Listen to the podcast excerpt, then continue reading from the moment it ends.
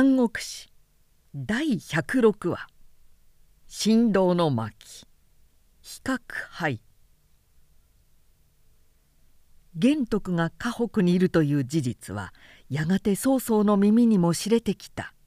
曹操は張遼を呼んで「近頃関羽の様子はどんな風か?」と尋ねた。張遼は答えて「何か思い事に沈んでおるらしく、酒もたしなまず無口になって例の内院の晩兵小屋で日々読書しております」と話した。曹操の胸には今気が気でないものがある。もちろん張遼もそれを察してひどく気を痛めているところなので、近いうちに一度手前が関羽を訪ねて彼の心境をそれとなく探ってみましょう」と言って下がった。数日の後、張遼はぶらりと南院の晩兵小屋を訪れた。いやー、よくおいでくだすった。関羽は書物を置いて彼を迎え入れた。と言っても門番小屋なので、二人の膝を入れるといっぱいになるほどの狭さである。何を読んでおられるのか。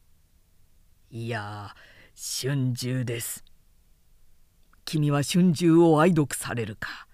春秋のうちには例の有名な漢中と法宿との美しい個人の交わりが書いてあるくだりがあるが、君はあそこを読んでどう思う？別にどうも。羨ましいとはお思いにならぬか。さして。なぜですか。誰も春秋を読んで漢中と法宿の交わりを羨望しないものはない。我を生む者は父母、我を知る者は奉祝なり」と漢中が言っているのを見て、二人の心を羨む者はないが、自分には玄徳という実在のお人があるから、個人の交わりも羨むに足りません。はあ、はあ、では貴公と玄徳との間には古の漢中奉祝以上だというのですか。もちろんです。死なば死もともに、生きなば生をともに、漢中奉祝ごときの類と一つには語れませぬ。本流の中の盤石は何百年激流に現れていてもやはり盤石である。張遼は彼の鉄石心に今日も心を打たれるばかりだったが、自分の立場に励まされて「ではこの張遼と貴公との交わりはどうお考えですか?」と切り込むように一諮問を出してみた。すると関羽ははっきりと答えた。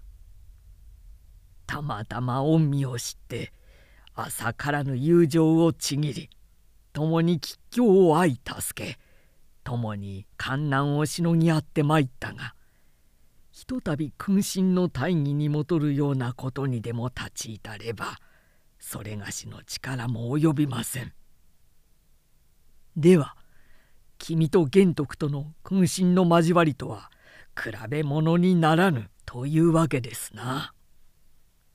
聞くも愚かでしょう。しからばなぜ君は玄徳が徐州で敗れた折、命を捨てて戦わなかったか。それを止めたのは貴公ではなかったか。うーん、だがさまで一心同体の中ならば、もし劉公祝死し玉入と知らば、関羽は今日にも死にましょう。すでにご存知であろうが、今玄徳は河北にいます。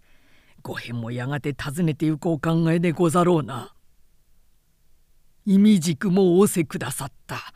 その神の約束もあれば、必ず役を果たさんものと誓っています。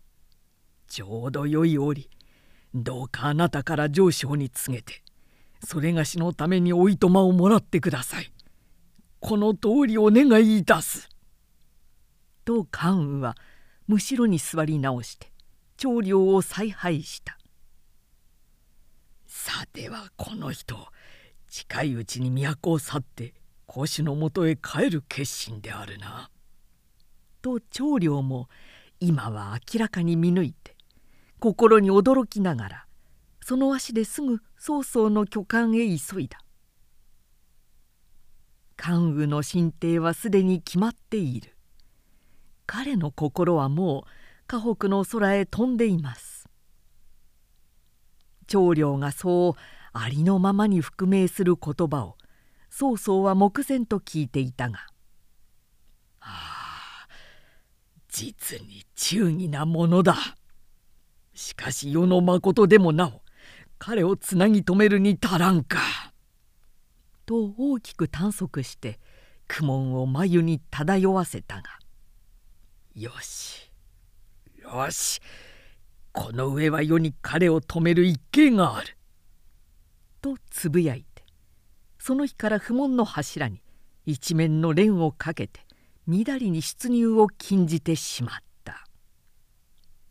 今に何か沙汰があろう。長領が何か言ってくるだろう。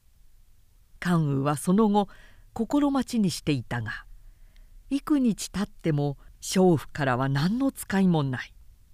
そのうちにある夜、万平小屋を引き上げて家に戻ろうとすると、途中物陰から一人の男が近づいてきて「右将軍、右将軍、これを後でご覧ください」と何やら書簡らしいものをそっと手に握らせて、風のように立ち去ってしまった。関羽は後で驚いた。彼は幾度か六房の灯火を切ってさんさんと落雷しながらその書面を繰り返し読んだ。懐かしくもそれは玄徳の筆跡であった。しかも玄徳はるる面々窮状を述べた末に、君と我とはかつて一度は桃園に義を結んだ仲であるが、身は不詳にして時また利あらず、いたずらに君の義嘆を苦しませるのみ。もし君がその地においてそのまま風紀を望むならば、せめて今日まで報いることを薄き自分として美が子宮を送って君の善行を陰ながら祈りたいと思う。初中言を尽くさず、田んぼ河南の空を望んで雷鳴を待つ」としてあった。関羽は劉備の切々な上言をむしろ恨めしくさえ思った。風紀栄達、そんなものに義を変えるくらいなら、なんでこんな苦衷に忍ぼう。いや、もったいない。自分の義は自分の胸だけでしていること。遠いお方が何も知ろうはずはない。その夜、関羽はよく眠らなかった。そしてあくる日も万平小屋に独座して書物を手にしていたが、なんとなく心も書物に入らなかった。すると一人の行商人がどこから紛れ込んできたか、彼の小屋の窓へ立ち寄って「お返事はかけていますか」と小声で言った。よく見るとゆうべの男だった。「お前は何者か」と正すと、さらに詩編を伺いながら、袁紹の死んで陳信と申すものです。一日も早くこの地を逃れて河北へ来たまえとおことづてでございます。心は無性に流行るが、二婦人のお身を守護して参らねばならん。身一つなれば今でも行くが、いかがなさいますか、その脱出の計は。計も策もない。先に京都へ参る折、曹操とは三つの約束をしてある。先頃からいくつかの功を立ててよそながら彼への恩返しもしてあることだから、あとはおいとまをこうのみだ。来たる時も明白に、また去る時も明白に、必ず善処してまいる。けれど、もし曹操が将軍のおいとまを許さなかったらどうしますか。関羽は微笑して、その時は肉体を捨て、魂魄と化して、古種のもとにまかり帰るであろう。と言った。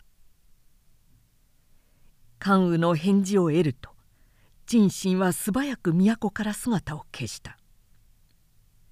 関羽は次の日、曹操に会って、自身、いとまを乞おうと考えて出て行ったが、彼のいる不問の柱を仰ぐと、謹んで抱客の肛門を謝すと書いた飛角牌がかかっていた。主がすべての客を謝して門を閉じている時は、門にこういう連をかけておくのが習いであった。また客も門にこの飛角牌がかかっている時は、どんな用事があっても黙々帰ってゆくのが礼儀なのである。曹操はやがて関羽が自身でいとまを恋に来るのを察していたので、あらかじめ牌をかけておいたのだった。関羽はややしばらくその前に佇んでいたが、是非なく踵を巡らしてその日は帰った。次の日も早朝にまた来てみたが、依然として飛角牌は彼を拒んでいた。あくる日は夕方を選んで不問へ来てみた。門扉は夕べの中に押しのごとく、網のごとく閉じられてある。関羽はむなしく立ち返ると、可否この方随身している手飼いの従者二十人ばかりを集めて、不日に婦人の御車を押してこの内院を立ち去るであろう。物静かに打ち立つ用意に取りかかれ」と言いつけた。関夫人は狂気の色を包んで関羽に尋ねた。「将軍、ここを去るのはいつの日ですか？」関羽は口少なく「朝夕の間にあります」と漠然答えた。彼はまた出発の準備をするについて、二婦人にも言い含め、召使いたちにも固く言い渡した。この院に備えてある調度の品はもちろんのこと、日頃曹操からそれがしへ送ってきた金銀断筆、すべて封じ残して、一つも持ち去ってはならない。なお彼はその間も毎日日課のように、不問へ出向いてみた。そしてはむなしく帰ることが七八日に及んだ。是非もない。そうだ、長領の指定を尋ねて訴えてみよう。ところがその長領も病気と称して面会を避けた。何と訴えても家臣は主人に取り次いでくれないのである。この上は是非もない。関羽は長嘆して密かに意を決するものがあった。真っ正直な彼はどうかして曹操と会い、そして大丈夫と大丈夫とが訳したことの履行によって快く決別したいものだと日夜苦しんでいたのであるが、今はもう百年開かぬ門を待つものと考えた。何とてこの後に意を翻さんや。その夜立ち返ると、一風の書状をしたためて受抵抗の印とともに蔵のうちにかけておき、なお庫内いっぱいにある私玉金銀の箱、蘭陵草草、断筆のこり、山をなす明獣宝金など、すべての品々にはいちいち目録を添えて残し、後を固く閉めてから、一同院内くまなく大掃除をせよ」と命じた。掃除は夜半過ぎまでかかった。その代わりにほの白い残月の下には塵一つなく清められた。いざお供いたしましょう。一両の車は内院の門へ引き寄せられた。二婦人は蓮のうちに隠れた。二十名の従者は車に沿って歩いた。関羽は自ら石飛ばを引き寄せて内またがり、手に円月の青龍刀を抱えていた。そして車の露払いして北の城門から府外へ出ようとそこへ差し掛かった。城門の万兵たちは諏訪や車のうちこそ二婦人に相違なしと立ちふさがって止めようとしたが、関羽が目を怒らして「指などお車に触れてみよう。なんじらの細首はあのげっぺんまで飛んでゆくぞ」。そしてカラカラと笑ったのみで万兵たちはことごとくふるいを恐れ、行安のそこここへ逃げ散ってしまった。定めし夜明けとともに追手の勢がかかるであろう。そちたちはひたすらお車を守護して先へ参れ。必ずに婦人を驚かし立てまつるなよ。言い含めて関羽は後に残った。そして北大街の感動を悠々ただ一人後から進んでいた。